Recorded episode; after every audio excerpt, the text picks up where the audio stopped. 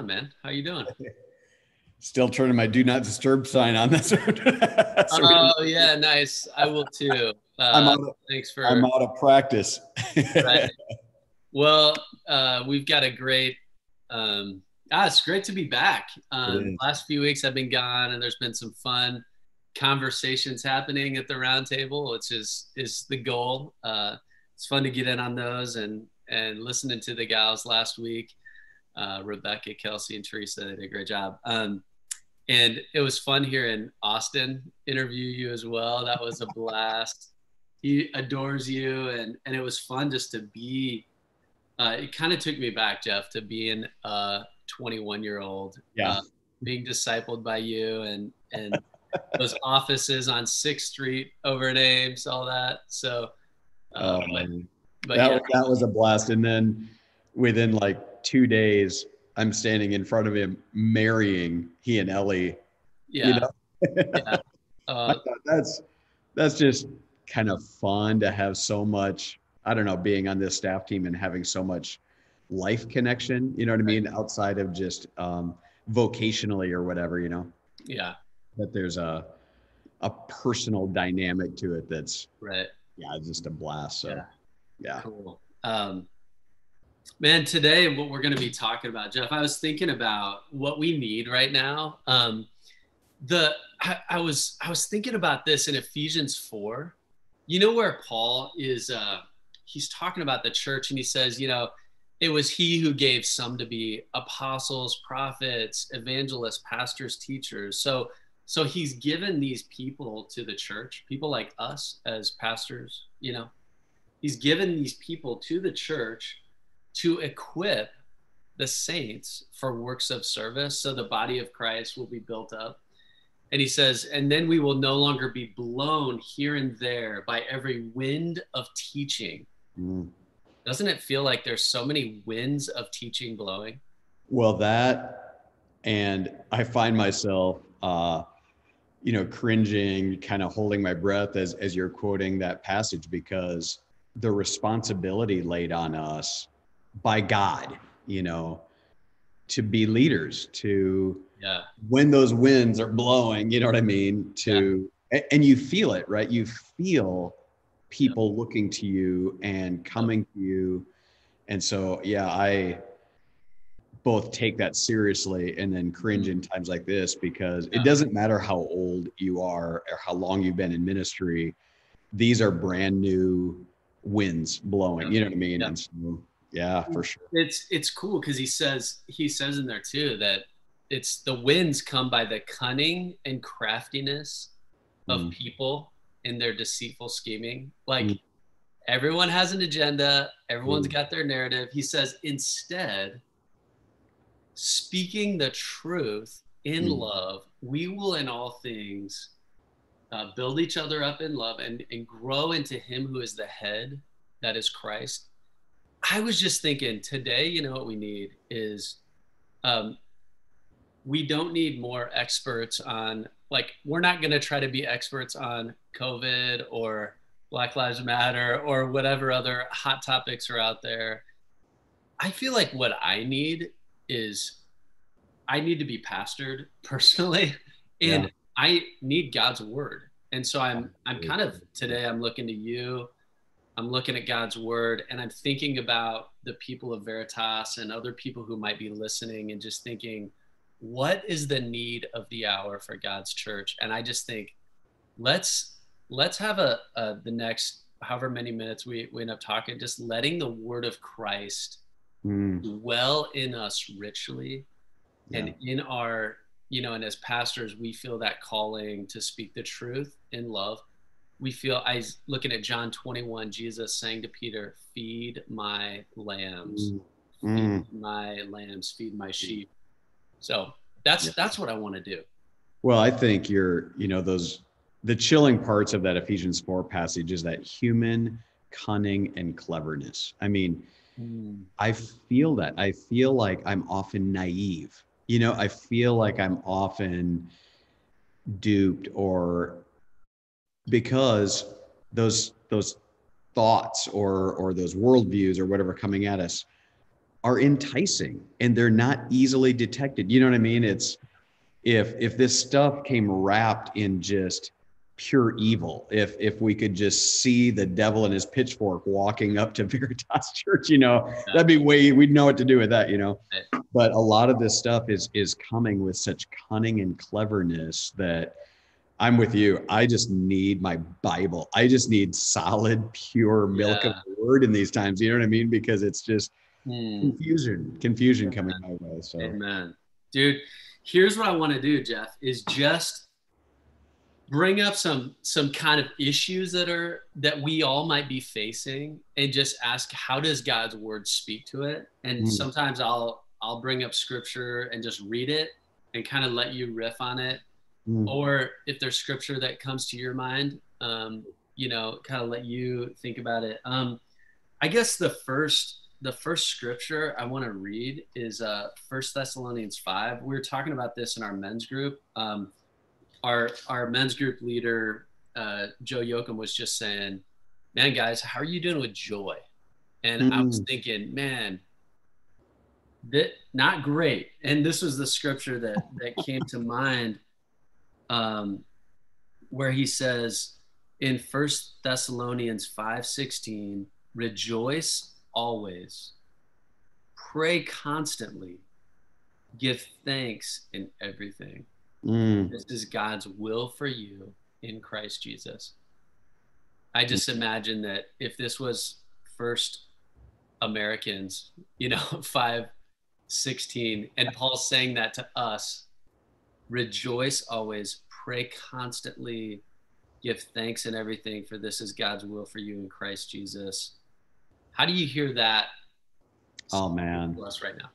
Well, I immediately, I mean, this is low hanging fruit. This is this is nothing profound, but I immediately go to Philippians one, you know, where Paul, you know, we know that context that he is in prison at the time of of writing that. I mean, he refers to his own imprisonment while he's even writing. And yet that that opening line i give thanks to my god for every remembrance of you always praying with joy for all of you in my every prayer mm. because of your partnership in the gospel. You know but just um you know often when when people just reflect on philippians that word joy you know is a is a pronounced theme. And and you're like probably of any of his letters, that would be one where you would give him a, a pass of being a little downhearted, you know, a little less than joyful. And yet that's the one that seems to carry yeah. a joy through it all. So I guess it tells you that it is um, a miracle, like it's a supernatural act when when we tap into joy in dire circumstances. You know what I mean? Um, so it and we just have to tap into supernaturalness at this point. Yeah. And the news doesn't make money on joy. You know, yeah.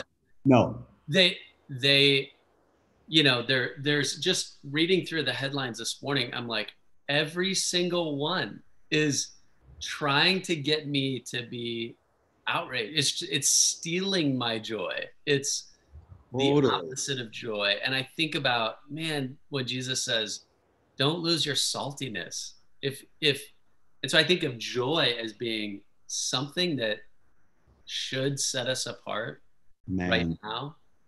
Uh, but it's it's hard to be. It is joyful. Joy and and you know as a cousin virtue to joy, hope. You know you, you I see the hopelessness of a world that's kind of being battered around right now and and a lot of insecurities. I that i get.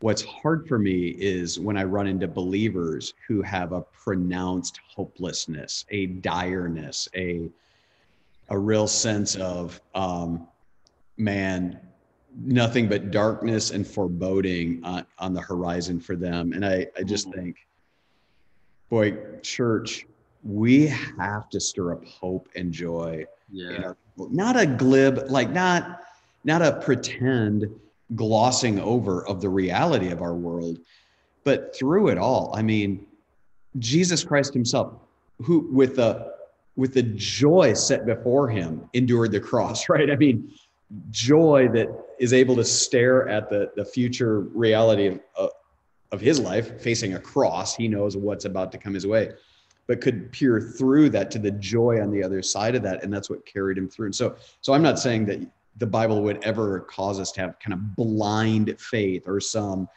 ostrich with the head in the sand kind of reality no we acknowledge the same reality everybody else is seeing but something on the horizon of hope and joy pulls us through that in a remarkable way. So when you just see Christians just kind of caving and and like loosening their grip on any kind of or or maybe their sight line on any kind of joy or hope. Yeah.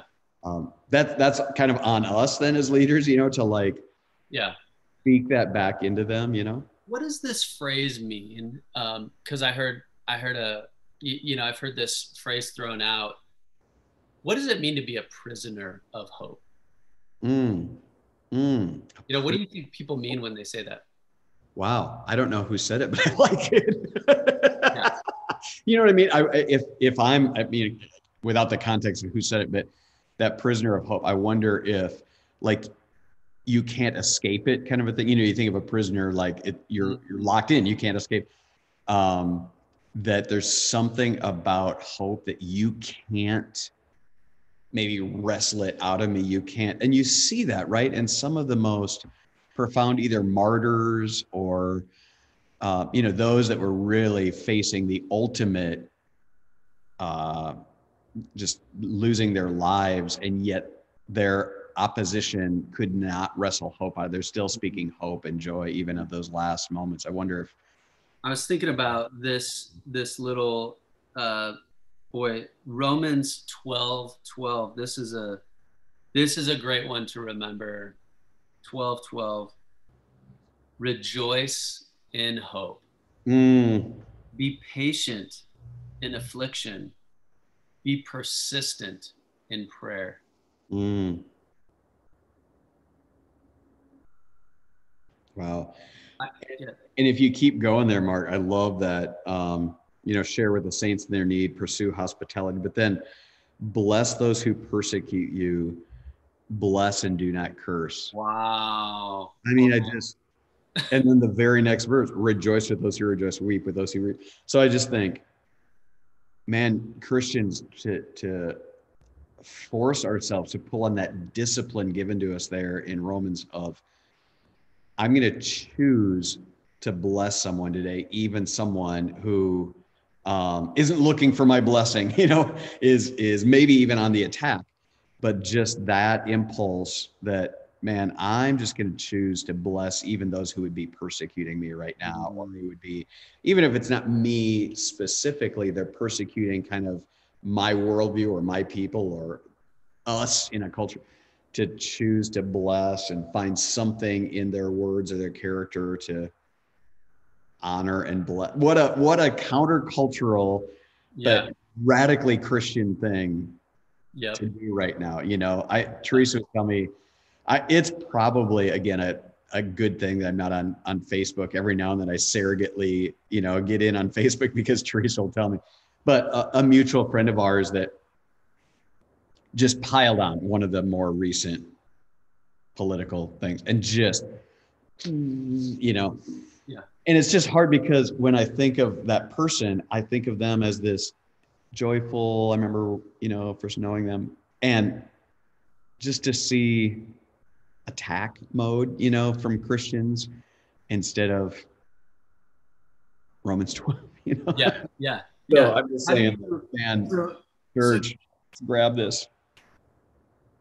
This, yeah, and even what you just read, and and when you think about God's wisdom as a Christian in navigating uh, something like Black Lives Matter. Mm-hmm. Right. I, I could I would apply this to where it says weep with those who weep. Right. Um, that's right. something that has been helpful for me in the gut punch of some of the news cycles and just being able to text my yeah black and brown brothers and sisters and just saying hey i i feel like we're a body and i'm yeah. weeping along with you over, you know, what's the role in how, Yeah. how do you see this verse maybe? that that and commending the virtues when we see them you know both both i mean we rejoice with those who rejoice and weep with those who weep, you know like we're, we're doing both because you know for instance um i was talking to my my 94 year old mother you know she might be listening right now. Hi mom.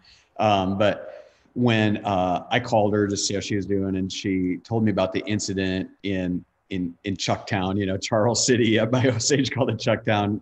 Everybody up there does. Um and this you know black baseball player high schooler that got the most wow violent racial slurs thrown at him Uh, on the baseball field from some dude up in the crowd you know anyway went so shocking you know like wow well i guess it, yes it is shocking. I, I i hate that. And and especially when it's done in such a I, seemingly unlikely place.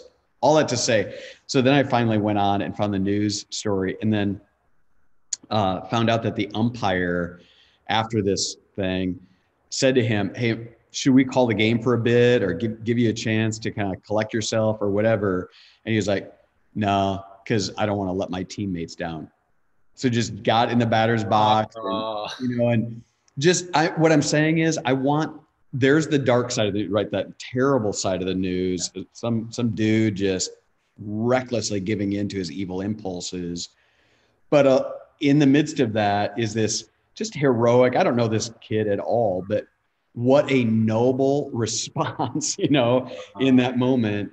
And so both weeping along with my african american friends of those incidents and then rejoicing when you find a moment of heroism in there to say wow that's an example to follow let's let's also look for the good in there and lift up those who are really responding well responding rightly you know and, yeah. and championing that as well you know Yep.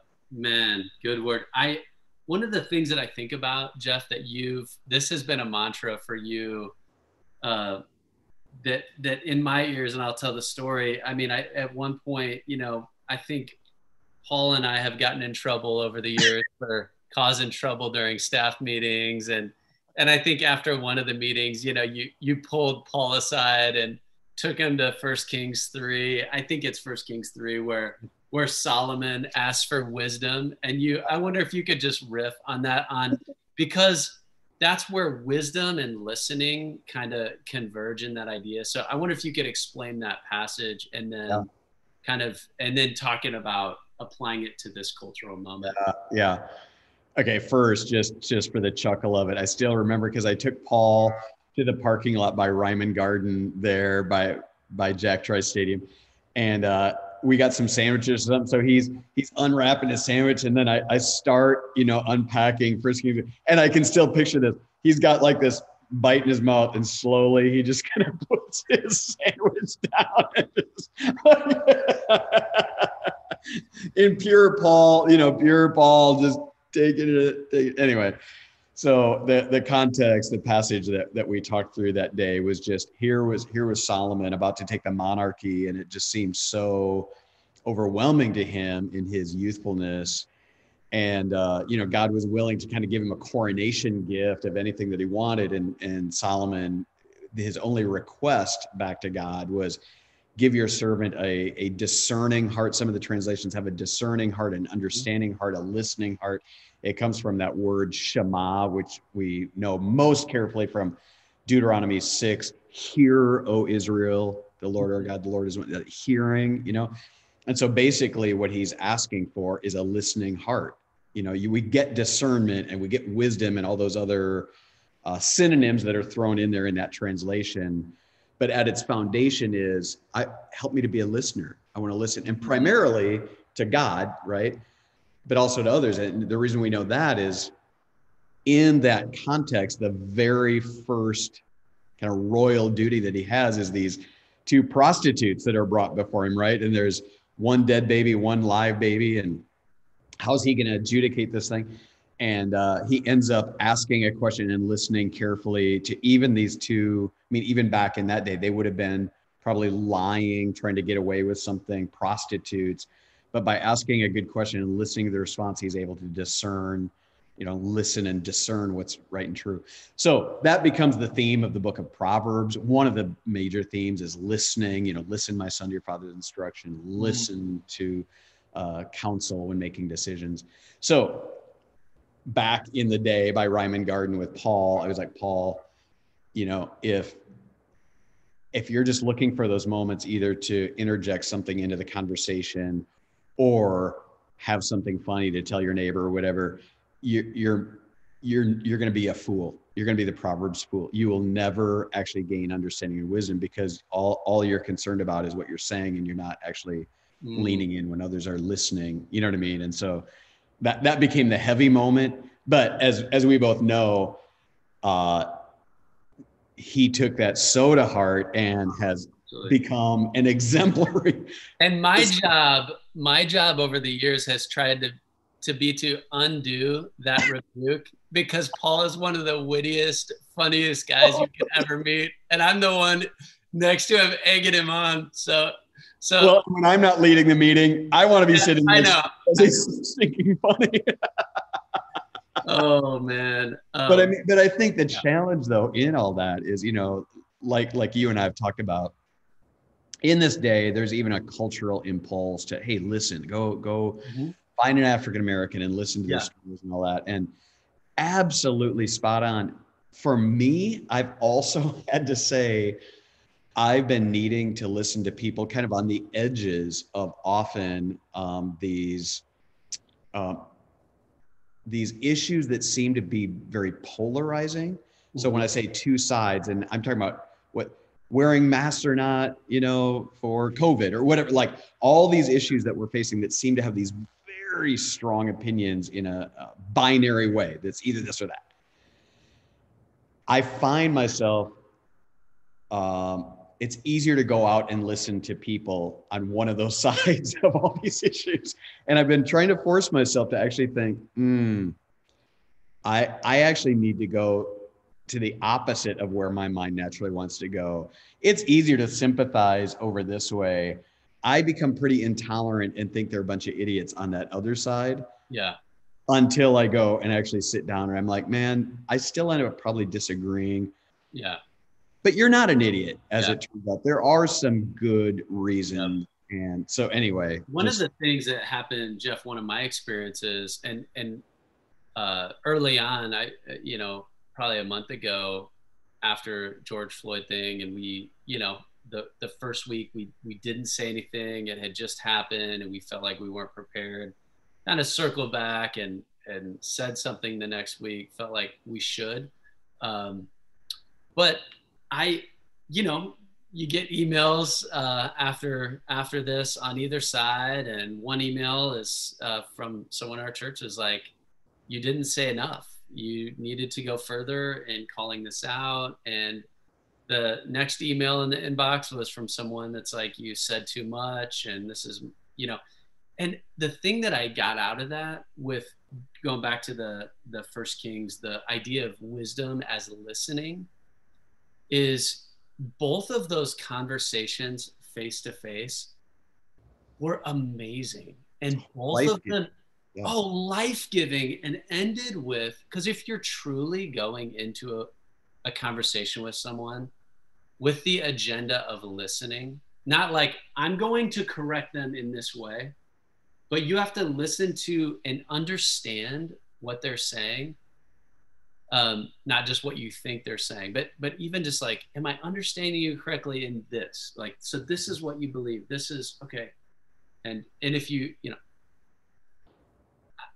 both of those conversations ended with repentance, prayer. I mean, just a humility in all of us, and and an action in ways that were so beautiful on both sides of that. And so I just in, in the perfect sense of of the word repentance, a changing of the mind, right? I mean, yeah.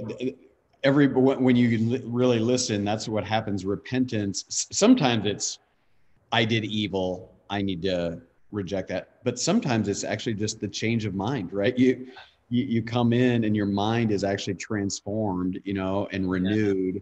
And there is a repentance in that. Man, I've thought wrong thoughts. I've got to Yeah, thank God. Absolutely. That's. I think. I think if we if we did that, um, man, that would that should characterize us as Christians. It doesn't always, you know, we we want to join the instant outrage of the moment, but um, and listening, it I don't know how would you respond to this because it feels kind of like you're compromising, waffling, mm-hmm. being morally ambiguous. How would you respond to that? Like ah, that listening that feels so uh, yeah. weak. Weak. Yeah. Yeah. Well, but here's the thing you listen with a view to act, right? I mean, the reason that Solomon became a great king, now he had his issues, right? Especially later in life. But I'm saying the reason that that he's commended on the front end and God, and God so favors him on the front end is because he listened and that actually looked like something in his kingdom like that justice kind of flowed out then from from his kingdom so so we listen then with a view to act. It's it, it's ridiculous. We're just going through a charade if we listen and then carry on as if nobody ever spoke into our ears, right? And so, and I think that's what people are looking for as well. Like, okay, you you say, are you just patronizing me? Are we just sitting down and having this conversation because you feel duty bound to listen to a black guy? Right. Or are you actually listening with a view to change and speak differently and act differently. Um, and so, I mean, even tonight, I mean, right, we're in real time. We're we're trying to decide how to move forward with do what kind of services do we have for, on our Sunday mornings and Salt Company and when we hit the fall. And so, pulling together people who think differently, medical professionals and and other leaders too. Um, well, what they want to know is that we're not just like yawning along and going through this act of hearing from. They want to know that we're actually going to sift through yeah. their combined ideas and do something as a result. You know what I mean? Yeah. So that yeah. I think that's not listening as an end in and of itself, but as a means to being an activist. You know? Right. Right. That's good. Um, one other another topic that I think is is a way that we we need God's word to guide us is I just see a lot of uh, anger. You know, people people respond. Uh, uh, I heard a counselor say this uh, to someone recently that that people respond to these moments with one of usually with one of two emotions, either anger or anxiety. Huh. You either just get outraged and right. mad, or you get fearful and anxious. Um, how does God's word guide us through those yeah and I yeah. man part of it is just hearing God's word right I mean in times like this uh to wake up in the morning and grab your phone right off I mean I know this is an old riff that we've been hearing a lot lately but it bears repeating that you know Andy Crouch I think for me at least was the first one to really point this out like when we have our phones as our alarm clocks, then our impulse becomes first thing in the morning, we grab that phone to turn off the alarm. Oh, let's see what the news feed is. And instead choose to order our life, even in the timing in the of the way that we hear voices come to us, make the first voice of the day be God's voice to, to let him be the, the pace setter for how, how our minds are growing. You know what I mean? And yep. uh, and if that requires even finding a docking station for your phone somewhere else in the house, and having a good old fashioned alarm clock. So you're not even tempted to grab that. But as, as I thought about that, I, I immediately, I went to Psalm 46, just these kind of rock solid truths. God is our refuge and strength, a helper who is always found in times of trouble. Therefore, we will not be afraid, though the earth trembles, the mountains topple into the depths of the seas, though its water roars and foams, and the mountains quake with, with its turmoil. Just having this moment where God's voice is able to say, calm down. I'm not taking you out of this situation right yet. But even while the, you know, earth is trembling and while the ocean is foaming, you know, I'm still on that sea. I'm still, you know, I'm not at the harbor yet. I'm not safe yet. But the voice of God coming to me saying, no yeah. let me be your strength in the midst of this let me be be your stability yeah. when all things seem to be in flux i just feel like we we have this rich anchor for our souls in in God's voice coming to us through the word. Mm. And unfortunately, we can tack that on once we've already got our mind worrying in other ways or neglect it altogether.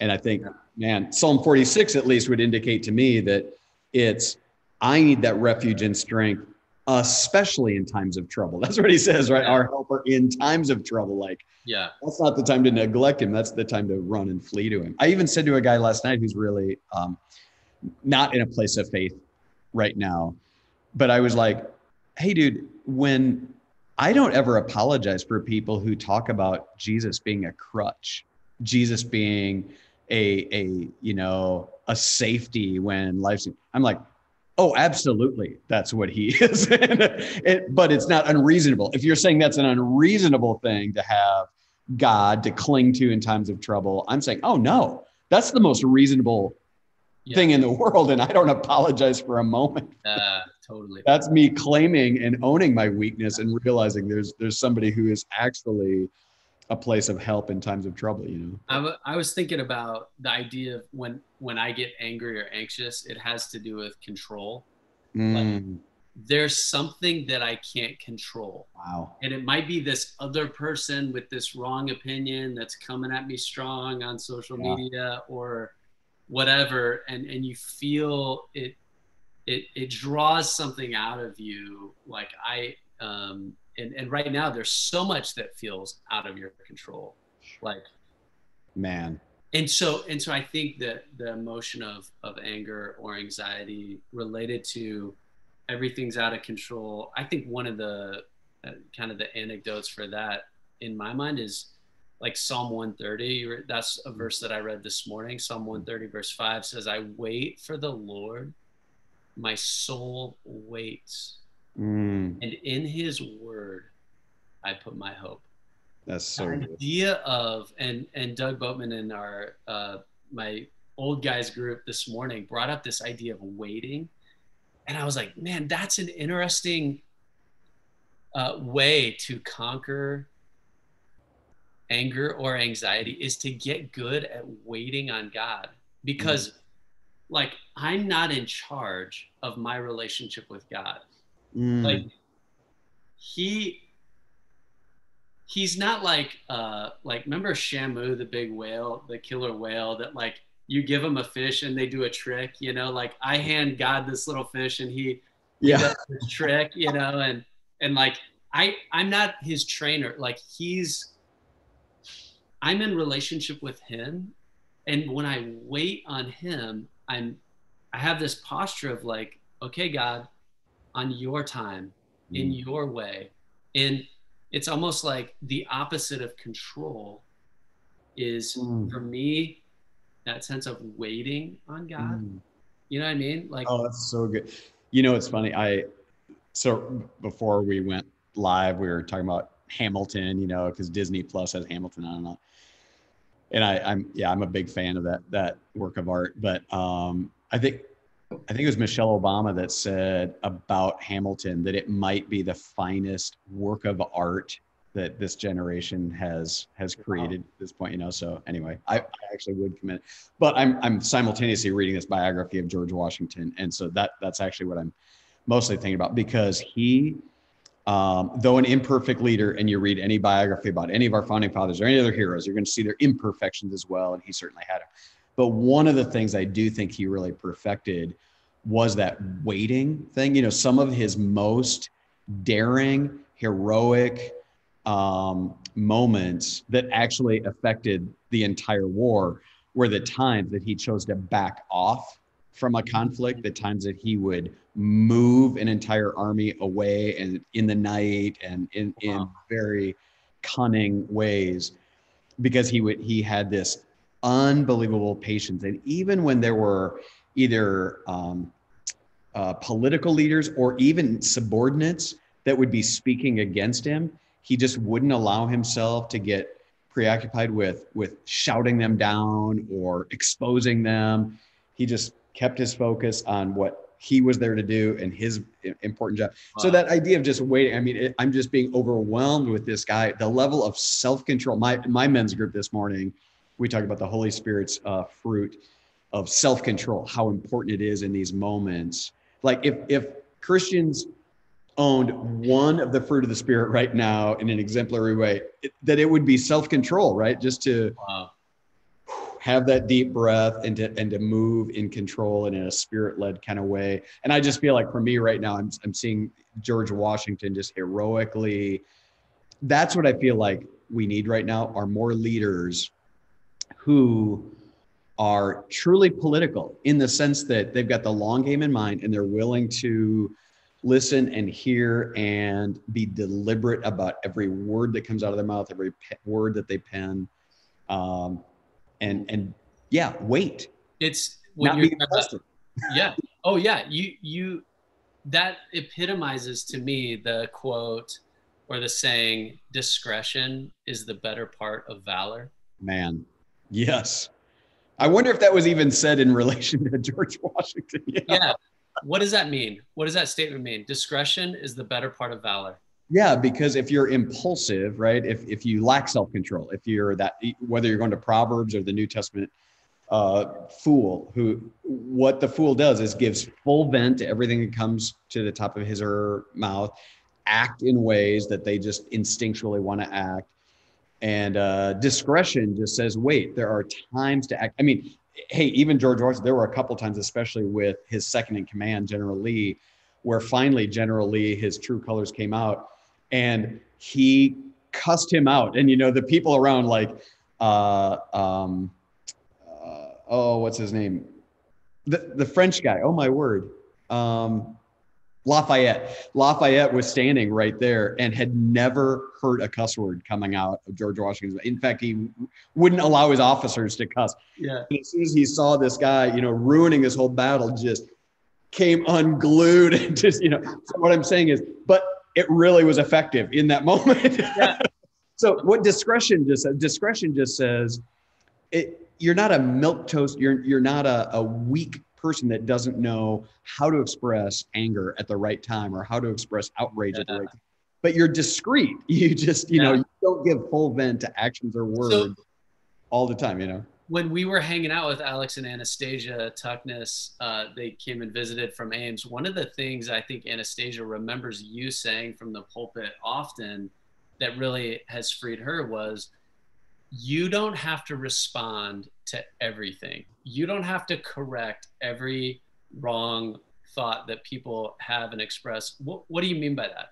Yeah, I mean, it's, it's just that patience. It's it's the patience of of Jesus embodying it. But you know, all the way back to Psalm 103, that you know god doesn't treat us as our sins deserve you know? If we just landed on every indiscretion say of our children i mean you've got younger kids right? Mm-hmm. if you just corrected every childish thing every foolish word every childish act what a what a dark way to parent and an oppressive spirit you know to put on your kids.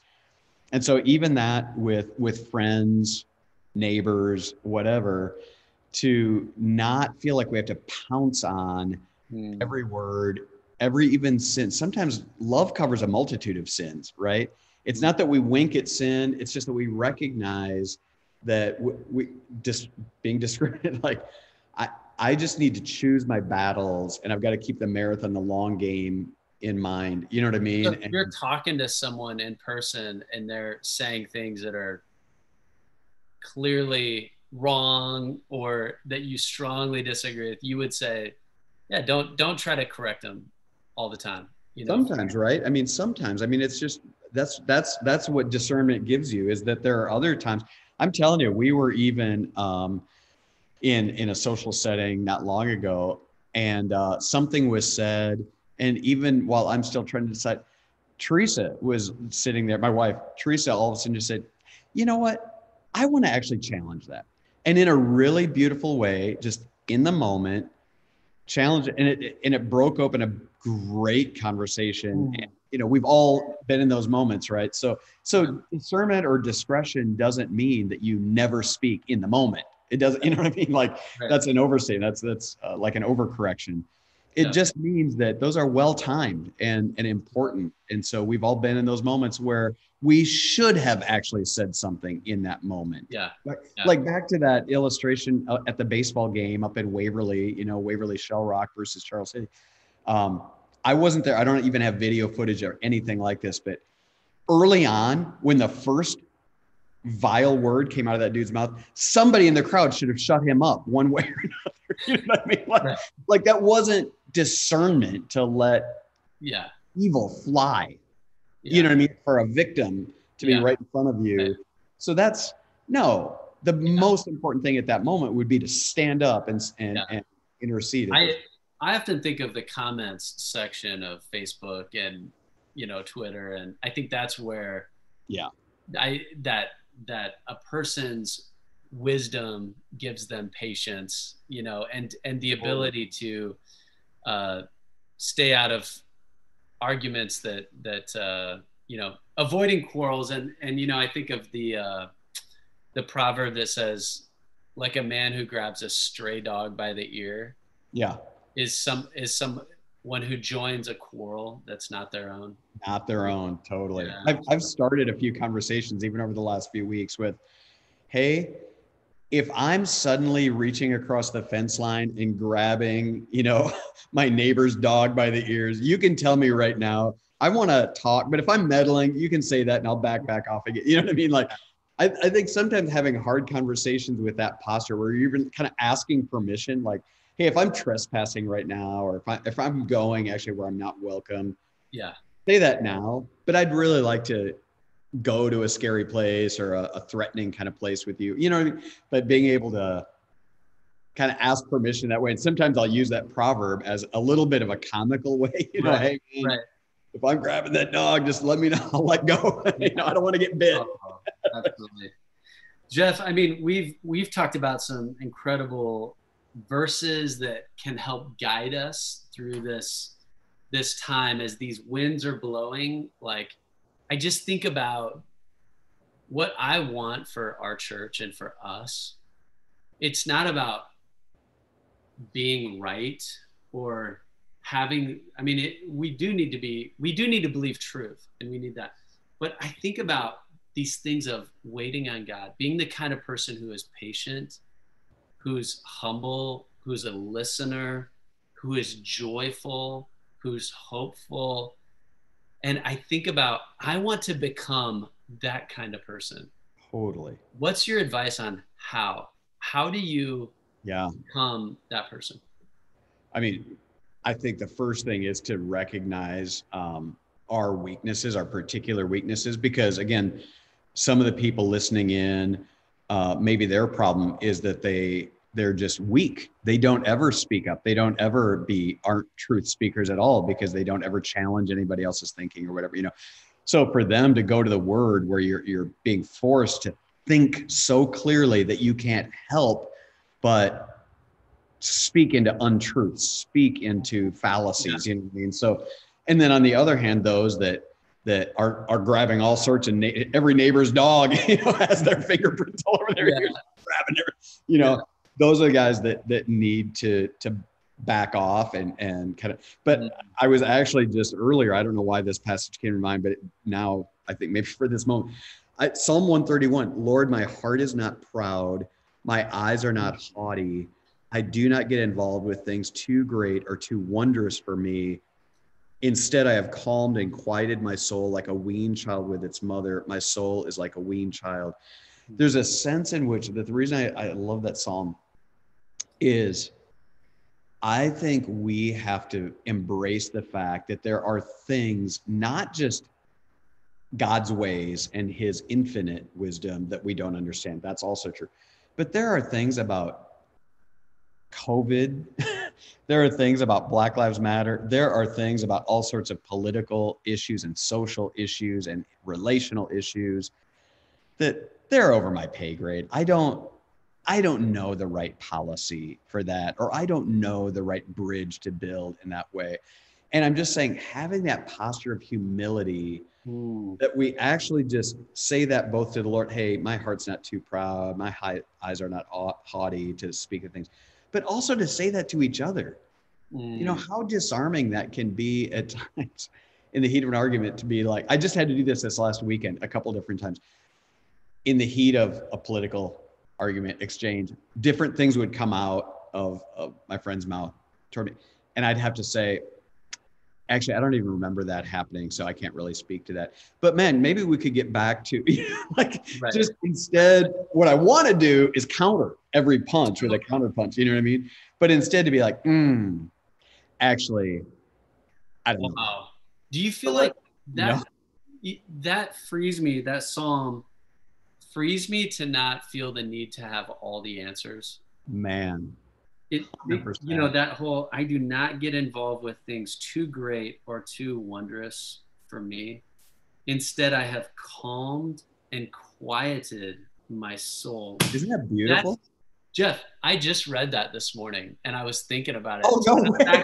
no i it's it's in my journal and and i was tr- processing that psalm and i um oh I that's crazy i had no idea yeah, and I struggled the most with like a weaned child. What what oh. what's that imagery though?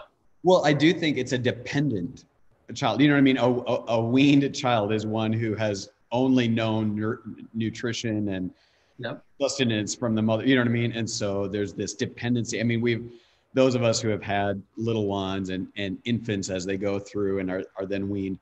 That I, I remember, especially when when our kids were were still breastfeeding and looking at their eyes just staring up at their mother. And even after they're full and burped and they're they're just staring up in uh, just wonder and awe at this mother who is you know what i mean? So it's I, I do think it's that contented trust. I so trust that mother. She has fed me since before i could even have a memory i live in dependence and safety and security in my mother you know wow. i think it's just that kind of a secure and cared for kind of place. I'm not just going to get frazzled and freaked out. I'm going to have a mm. a contented soul about me. You know what I mean? Wow, this is that. Jeff. I was looking it up in the message uh, just to see oh, what Eugene had. Let me read it. I, I haven't read it yet. Uh, Psalm 131. It says a pilgrim song. Uh, That's what we need right now. As yeah, pilgrims. yeah, yeah, for sure. God, I'm not trying to rule the roost. I don't want to be king of the mountain. I haven't meddled where I have no business or fantasized grandiose plans. I've kept my feet on the ground. I've cultivated a quiet heart. Like a baby content in its mother's arms, my soul is a baby content. Wait, Israel, for God. Mm. Wait with hope. Hope now. Hope always. That is I can already feel the eye or see the eyes rolling and a lot of our salt staff who think that both you and I have kind of a bromance with Eugene Peterson in the message. And they, they get so tired of hearing either one. You know, I was reading that in the message, you know. well, but that's that's his that's his sweet spot right there is taking the Psalms. He is such a Hebrew scholar and finding the the like the heart and the soul of a of a Hebrew poem like that and conveying it in a way that's uh, kind of yeah. modern to our ears or whatever. Yeah, that's, that's dude, he he puts it in English, man. I I just think uh, what we need right now is is we need God's word to dwell in us mm-hmm. richly. I was talking to a brother who's saying, "Man, I just I feel theologically ill-equipped for this moment." Yeah and I, I you know like like i need to do more reading on all these books about these issues and i need to read more you know scientific journals on this you know thing and i'm just like i, I don't know the the bible says that the scripture is is useful it's god breathed it's mm-hmm. useful for teaching rebuking correcting training in righteousness so that this person of god uh, the christian will be fully equipped for every good work. So God's word has given us all we need. It's sufficient for shaping sufficient. That's I love that word sufficient there. Yeah. Yes. It's it's uh it it I mean Psalm 19 the law of the Lord is perfect, reviving the soul. The statutes of the Lord are trustworthy, making wise the simple. And so I just hope for us that, you know, we, we may not get every um, political point perfect and get it fit perfectly into, you know, a, a Christian worldview, but but I think God's word is is enough to help us know how we should carry ourselves. Oh man, and and especially, I mean, we want it for that comforting, um, building up moment, but also the corrective side of it. You know, so so my mind immediately went to Hebrews four. The word of God is living and effective and sharper than any double-edged sword, penetrating as far as the separation of soul and spirit, joints and marrow. It's able to judge the thoughts and intentions of the heart. I mean, that that phrase right there, like, um, what is my motive? when I'm up in arms about this or that or whatever. I I feel immediately justified, otherwise I wouldn't be feeling it. So I'm already self-righteous and all that. But it's only the Bible that can actually seem to like cut through yeah. and reveal to me my own I've lied to myself and I don't realize it. But God's word is is that mirror, you know. And then no creature is hidden from him, but all things are naked and exposed to the eyes of him to whom we must give an account. So man, that's why as Christians, we need a constant uh, just diet of the Bible because we we just naturally get off and we're yeah. justifying yeah. every thought and word to our own selves.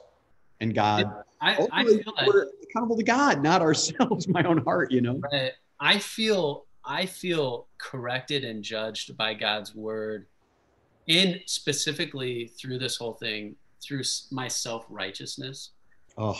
Because I feel like, well, you just feel like you're right about everything. Yeah. And I just think what these trials of, you know, the the racial tensions or the COVID has has drawn out of us as Americans is just self righteousness. I mean, oh. there is more judgmentalism and intolerance uh, as I've ever seen, and I think that God's word has this way of of keeping me so humbled because I I realize, oh shoot, God has opinions that are different from mine. Yeah, I imagine that. and and I'm oh. forced to and and really just self-righteousness is probably the thing that I felt most corrected by and that I really longed for that yeah, just more of the humility and I think that's what the fruit of of Hebrews 4 and God's word kind of judging my attitudes is my self-righteousness. Totally. And and again, it's it's the most natural thing in the world. We we we just think we're right. And and when we get into an echo chamber of other people who think just like us, that just reinforces that. And so I've got one guy lying to himself, me. I fill my little world with even using social media or whatever to just reinforce and form a little echo chamber to reinforce my lie, you know? Yeah. And then I open my Bible and suddenly all that gets shattered, you know what I mean? And I I have to come face to face, like he says, I'm exposed in that moment to the eyes of him to whom I must give an account. And but it's it is on the front end corrective and none of us like to be corrective but it's so life-giving right yeah. when i have the bible change my mind about something it is so freeing and so beautiful like yeah. i realize what a, a, ball and chain those lies have been and they weren't bringing me joy at all you know so e- even the the the blade of god's word kind of cutting yeah. in is like oh finally maybe like lancing a wound or something you know what i mean like oh i'm glad to get that yeah. poison out of there you know so right I think I think my encouragement would be it's not just I used to think I you know shouldn't wear a mask and I read my Bible and now I know I should or right. I or, or the opposite you know I yeah. You know, I thought I should and now I know I read my devotions and now I know I shouldn't or I right. should put up that sign or I shouldn't I think the way that it corrects us and guides us is it transforms who we are yeah and and so I I guess I would love for you to pray for us and just yeah. that God would help us to, um, yeah, that His Word would dwell in us richly, transform us, and help us to become, so, you know, the kind of people. The no, I'm glad to. I I think just the only other thought that I had, and then I'll I'll pray for us is just So I went to uh, my physical yeah uh, two days ago. Yeah, two days ago. Anyway, and then they do the blood draw and they, you know, and uh, so then the nurse called me yesterday and it's no big deal, but my my cholesterol is up a little bit or whatever. Well, here's why I bring that up is uh, one to hold myself accountable to do something about that. now it's on the World Wide Web. Um, but actually, here's what I realized: there is stuff going on inside my body that had, had I just not gone to a doctor, not gotten a blood draw, whatever, would still be going on and be damaging. But it would be so under the surface that I would be carrying on as if I'm healthy mm-hmm. when I'm not. Uh, and it's not that, again, this is minor. I don't want to swap notes with anybody who's got a really serious medical condition. Mine is not. Mine's easily remedied. But, but I'm just saying that's where we've got to flee to the word is because we've got thoughts and emotions and feeling, just all sorts of stuff on the inside of our soul that's unhealthy. It's actually poisonous. But we don't know that. It's not so clear to us, and nobody else seems to be pointing it out. And so we just keep festering in that stuff. The Bible is almost like those blood tests or that physician who's able to say, no, actually, I know you think you're healthy. Like, hey, Timothy Keller right now, you know, with pancreatic cancer. Um, no symptoms zero symptoms. He went in and it was, you know, so those, a very deadly thing that would have taken his life and may still, I don't, I, I don't know. Um, but that's what the Bible does is it reveals what's actually going on. And then we find healing. Then we can find a way to, to, to be released from that, you know? So anyway, I'll, it takes us, it, it takes us right to the cross. Dude. It takes us right to Jesus and we see, wow, because all the great things we were talking about, about patience and discretion. And I mean, you and I very well could have, we probably could have more easily spent the last hour talking about all our fails and the way that we, we mostly talked about how we are those things. But uh, here we go. I think it does, it does like just bring us right to Jesus. And so, oh, yeah, I'd be glad to do that too. Yeah, Jesus, thank you for just in an ongoing way forgiving us. Um, it's not just that you forgave me back when I was a freshman in college and and cried out to you for salvation. Um, you are in an ongoing way forgiving me moment by moment, day by day. And so even when you reveal to me stuff that's going on in my heart and soul that I didn't even know was lurking around in there. I lift my gaze to you and I find a posture of forgiveness, a posture of, of looking at me with pleasure and acceptance and joy that is so undeserved in those moments and yet is so free coming from you toward me. And so, uh, Jesus, thank you for being that kind of creator God, Savior, Lord and Master um, we want to serve you all of our days because of of who you are and we're so grateful. So use your word lord to continue to change us challenge us comfort us give us wisdom and especially lord jesus to always take us back to the cross back to the resurrection where our, our hope is truly anchored that supernatural power to live a new kind of life that's that's what we're depending on lord and that's what you offer us so freely. So thanks for moments like this to be reminded again. And we lift all this up to you in your incredible name. Amen. Mm, amen. Amen. Well, uh, if you've been joining us for the last hour, I hope you've been encouraged. And I just want to leave you with a, a blessing from Romans 15. May the God of hope fill you with all joy and peace Hmm. as you trust in him so that you may overflow with hope by the power of the Holy Spirit. So, all right. Have a great day, guys. We'll see you.